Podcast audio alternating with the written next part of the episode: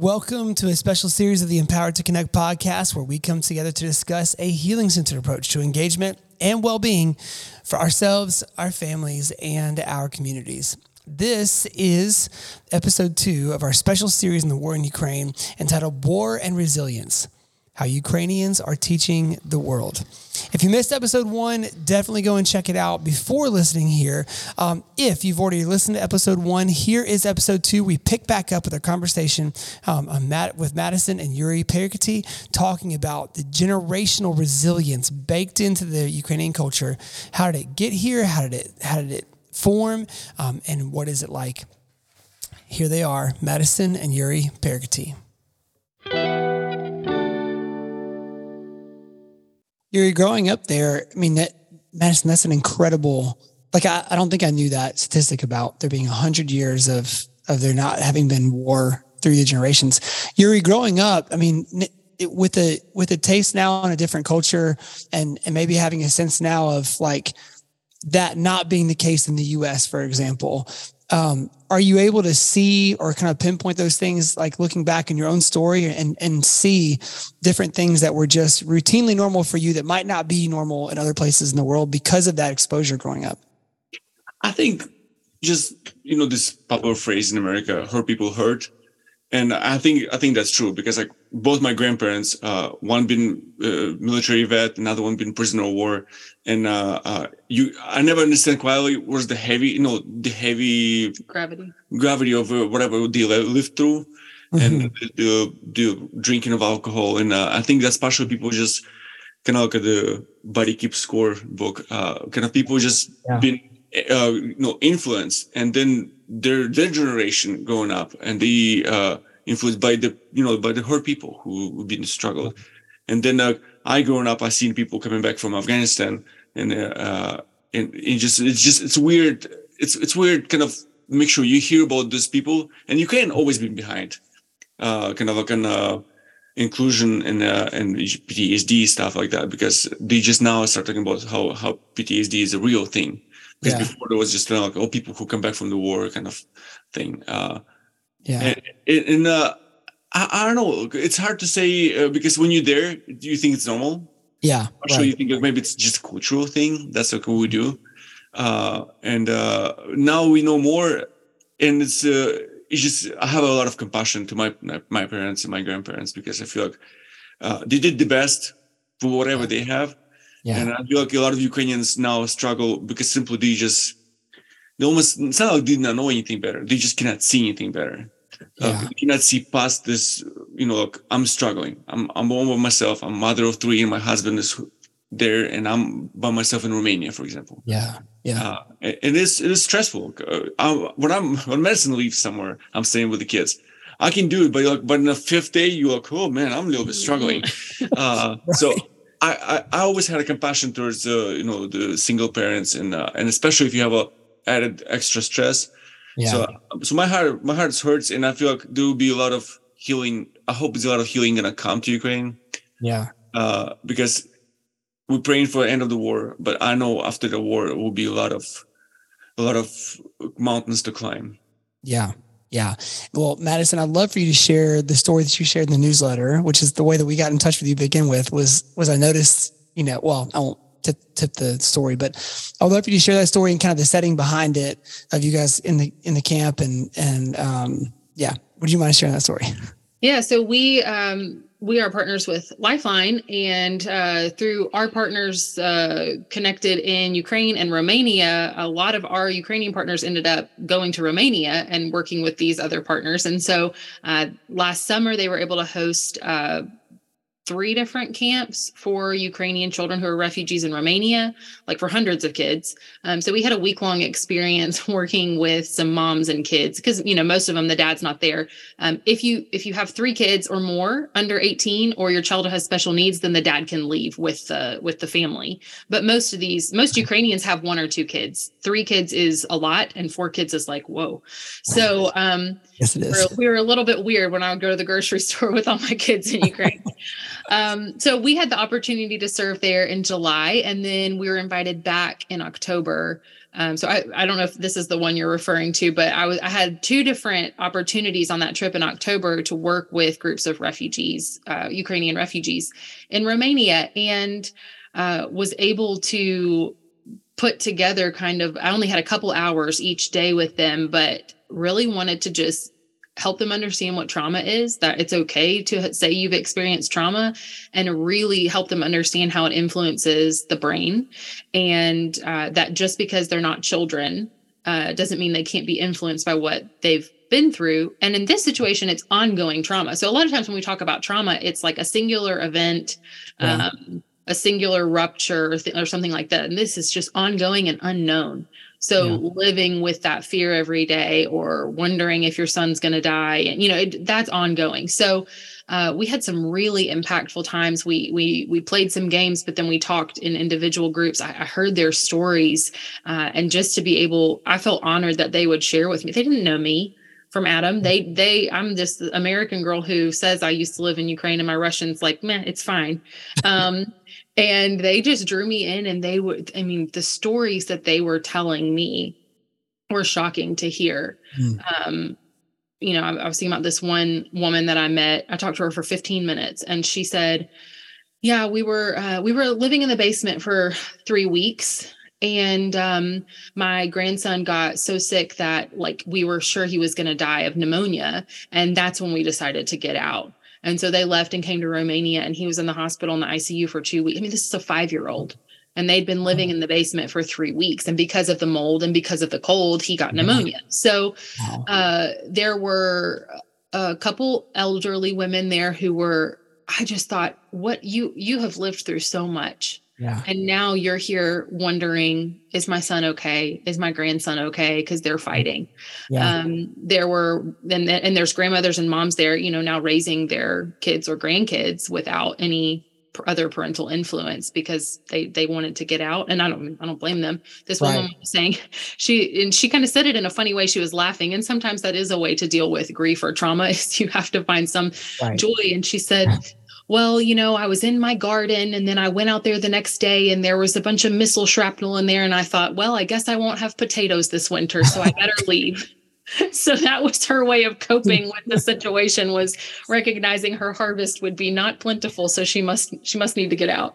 That was the marker that told her she needed to go. Yeah. Yeah. yeah. yeah. Oh man.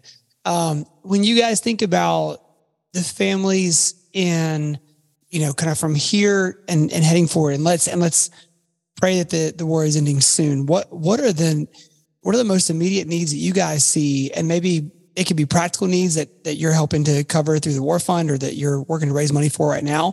And then when you think about those longer term structural needs, what might be some of the things you think of that uh, we should have on our minds moving forward?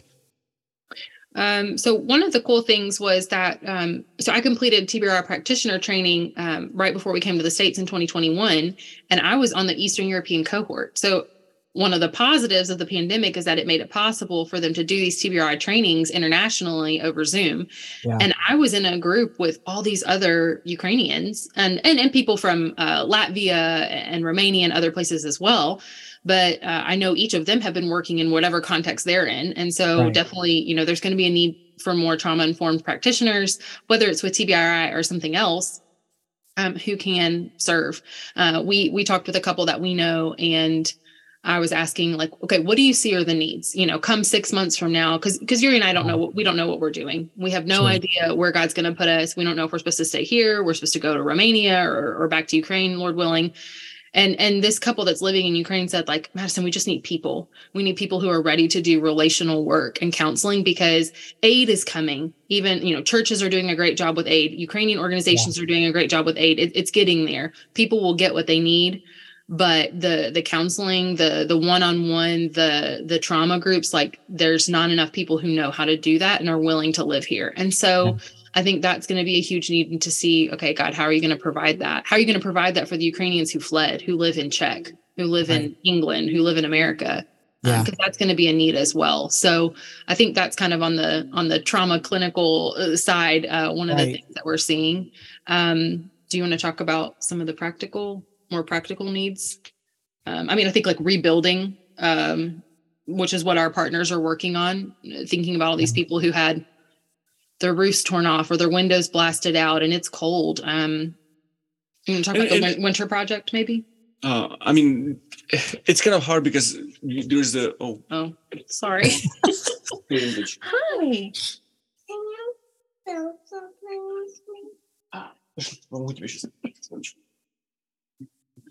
Sorry. She's like, she's our baby. So she's Yeah. pretty irresistible. She's not a baby, but you know, she's No, no, no. I, uh, yeah. How how old is she? she's three. Okay, we've got a five year old who plays that role for us. Yeah. Yeah. And I, I don't know if we'll have any more. And so we're just soaking it all up. And she just her little Oh, yeah. eyes. So he'll be back. Um, I hope that's okay. I'm sure you can edit sure. Yeah, yeah, for where sure. we where we go. Um, was that the story I was talking about? I hope that's what you were mentioning. I was trying Yeah, to think yeah. it was if it was that. So good. Okay. He's got his Okay, so Yuriy, you know, one of the things that I saw in y'all's newsletter recently is the the winter project, and I mean, this is probably a very ignorant thing to have to clarify, but um, so for example, we're in Memphis, Tennessee. We have sort of a winter sometimes. Um, Ukraine has real, real winter, and that's a real challenge if you have no roof or have no windows anymore. So we share about the, the project you guys are a part of. So to uh, contextualize, basically make a vi- vision. Uh, and if you look on the globe, we're kind of on the same line with the New Jersey. So we have Okay. like four seasons, and uh, uh, right now, if you notice, it, the strategy of Russia is uh, not just trying to win on the battlefield, but also just create mass mass mayhem. They started bombing the all power plants, uh, the water systems, and everything. And uh, so a lot of people who is can be like 300 miles from the front line, you know, no soldiers should be, but uh, uh, there will be no power for like a whole week possibly, or it will be power like for two hours in the morning maybe.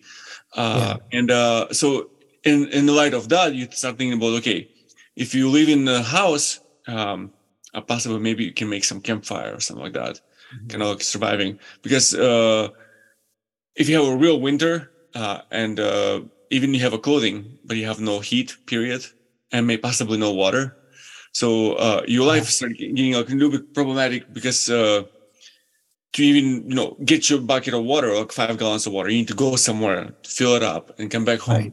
so a lot of logisticals there and uh, uh, even if you have a no hole in the roof because you know the missile hit you Yeah. you just you just simply you're just gonna almost freeze to death because there's no way no no no means. So we trying to, to work with our ukrainian uh, partners trying to help them to uh pay for the you know go in there and chop some uh, wood some lumber to to bring to these families and just uh, kind of give them the most needed things. Or even for example even if you bring wood sometimes you need the stove to to bring something to your home and you know stick it to the window so Yeah. yeah. it's not heat Yeah, so we've been we kind of launched a project a couple months ago, um, but winter will last until April in Ukraine, and so Okay.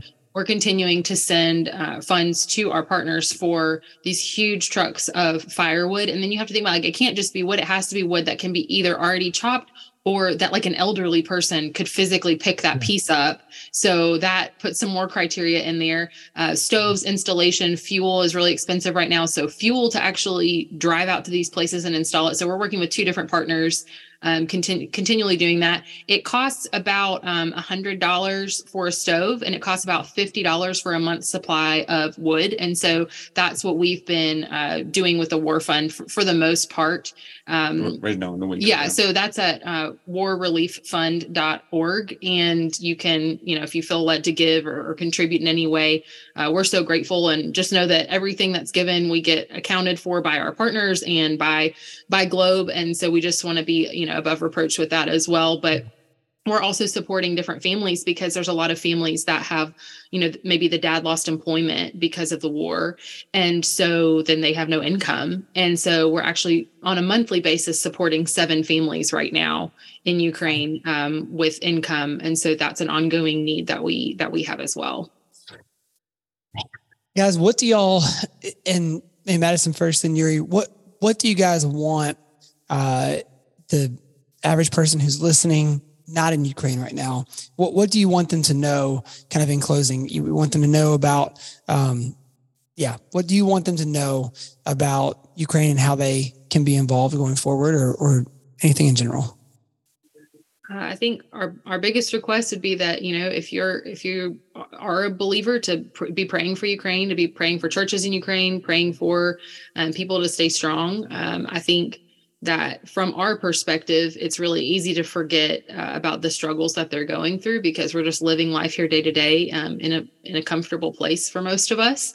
Uh, I want uh, parents to know that if their kids are asking about the war, uh, just to remind them that they're safe, they're in a safe place, um, that that it's a reminder for them to think about and pray for other Ukrainian kids or learn a little bit more about Ukraine. Uh, yeah. Who knows what seeds are being planted in your child's heart if they're thinking about Ukrainian kids? Um, so I think that ultimately we want to see healing brought to Ukrainians. Um, and you know for us as christians that is eternal healing by coming to know jesus but also there's a lot of healing to be done from all the trauma of this. And that yeah. is going to take years. It's going to take people. It's going to take people not forgetting about ukraine and continuing to invest not, i don't mean just financially but uh, in resources and resourcing others who are able to go. So yeah. uh, we, we hope that there's a lot of healing coming and we and we hope that the war ends really soon.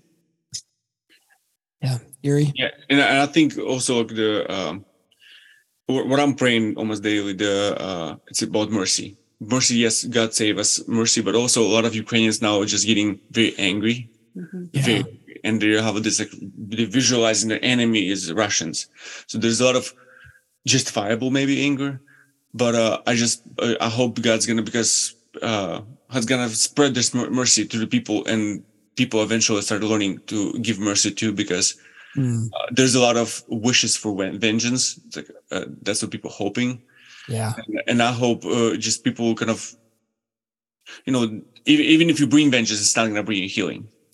Uh, so uh, that's the kind of problem for, for now because we cannot change the war. Uh, we cannot stop the war. We can patch the roofs. We can, you know, we can bring the firewood. Can, yeah. But it's all band-aids. So yeah. I hope eventually God's going to work on people's hearts and maybe uh, you know, just give a safe place in uh, in people kind of to process what happens to them. Yeah. Well, I think just to add on real quick to that, I, there's a real opportunity here for when we're talking about vulnerable children, the orphanage system, and all of that. There's a real opportunity for those things to change. This war has created more orphans. Yeah. Okay, what does that look like going forward? And I, our hope is that the Ukrainian government will begin to take advice and directions from like for example the polish government actually has an excellent social services system and it's right next door to ukraine um, take advice from you know experts from wherever whatever country that things would shift so that future generations in ukraine grow up with a different story uh, yeah. and part of that is on those of us serving in Ukraine, on the church, on individual families and choices that we make. And part of that's on the policy level. And, you know, I'm not that person. I'm not Ukrainian. Sure. So I'm not going to be up there um, chummy with uh, President Zelensky talking about law changes. I mean, that would be cool, but it's probably not me. Um, however, maybe there are people who need to be empowered or educated. Um, and if you know people listening have that knowledge or the ability to you know sponsor people who can do that, I mean that that that would be huge. So I think that's our big hope. Let's not default back to the system we had because it wasn't serving children and families well. Um, yeah. Let's let's try to repair and reunite families that have been separated um, yeah and i add one more thing i'm sorry this is i don't want to end on a sad note um, but a lot of children have been deported to russia uh, from those eastern areas like we're talking thousands of children separated from ukrainian wow. family members um, and so we just constantly are thinking about them and praying that the lord would just be merciful and gracious to them wherever they end up and they may end up in an okay situation in a, in a family but um, yeah just so much separation so much loss um, it's going to take years and decades to process well, and let's so yeah, I don't want to just end on that. Sorry. what? Well, no, like why? Like what? What was the purpose behind that? What was that like a Russian thing? Was that something where people are sending their kids across the border for safety? Talk about. It's um force, forcible evacuations of, of people in general. So, like if you have a whole orphanage boarding school, it's got several hundred kids, and this whole town is being forcibly evacuated they're not what are they going to do tell them no that the kids can't go anywhere else so this is just people being forcibly evacuated into russian territory out of those war zones in the east so yeah there's just there's a lot of really tough things happening but i think like what yuri said it's so important that I mean, we we can't get true vengeance, and and that's not gonna that's not gonna heal those relationships at all. Yeah, uh, I want to ask one more question. So, well, two more questions, I guess. One would be, what would be your advice for people wanting to follow along with the news and follow along with what's going on and get accurate kind of stories? Have y'all found, you know, there's one kind of either American news outlet or an English speaking news outlet that they can get reliable information from? Yeah, so there's a couple. Um, I you know I follow them on social media, but I'm sure they all have websites too. But um, the Kiev Independent uh, posts in English uh, updates every day. Uh, um, Radio Svoboda. Voice of Freedom. Voice of Freedom Radio. Um, they have English YouTube channels and English uh, Instagram. I can send you the links to these, but um, th- those would those would be really good ones to follow. I find that they're very diligent in their reporting, and um, I, I, find that BBC has good logistical updates as well. You know, whenever there's movement, troop, thing, those kinds of things, they're they're mm-hmm. pretty on top of that. Okay. Uh, last question to hopefully end on on somewhat of a hopeful or, or a positive note. Um, we have like organizationally a mutual friend um, named Raya, who you guys are friends with as well, who's doing a lot of work with the Karyn Purvis Institute. Um, there, do you want to share about y'all's relationship and maybe the work that she's doing there, and then maybe we'll hear from her soon. Yeah, that would be a great connection to make. Uh, we met Raya how long ago was I, that? I met her in 2009 we went visited the Ochidom. Yeah, we went and visited her where she was working in Kiev at a like their foster group home. So they had this okay called Father's House where they housed individual foster families um, with children in them. And we went and met with her there just because we were curious about that type of work. Uh, so that's been a little while, and uh, we reconnected whenever I applied to the TBRI training for people in Eastern Europe and uh, was able to walk through that program. And she's kind of been the the, the person touching base uh, with the institute and and on that training. So. Uh, she's got the connections as well as her team because they were doing you know hope connection camps those kinds of things in kiev um, we had even talked about like I was like, okay, great. Let me know the camp dates for 2022 because I'll come up to Kiev. I want to observe mm-hmm. this. I've seen them in English, but I, I want to watch them in Russian or be a buddy and and actually yeah. practice that in a different language in my second language. And so yeah. those were the plans that everybody had was to go back and do these normal quote unquote ministry things for us. Um, and so obviously none of that happened, but uh, we kind of yeah, have hope for the future. Yeah. Maybe we'll see. Awesome. Guys, thank you for making time. Thanks for sharing your stories. And um, we're going to link all of the were really fun and stuff you shared um, in the show notes so people can look it up there. Um, tell us where we can follow you on social media for more updates. Yeah, so we're on Instagram at the Perekotiys. It's hard to spell, but um, I will we'll make sure it's linked in the show notes for you guys. Uh, my maiden name was Hall, and I thought that was boring, so I, I, ended up as as. Uh, but it's pretty appropriate because it means like to tumble, like so it's half the word for right. tumbleweed. So we're just like tumbling around the world. It's it's yeah. fit, fitting for our lives. Awesome. Well, guys, thank you so much. Thank you. We appreciate it.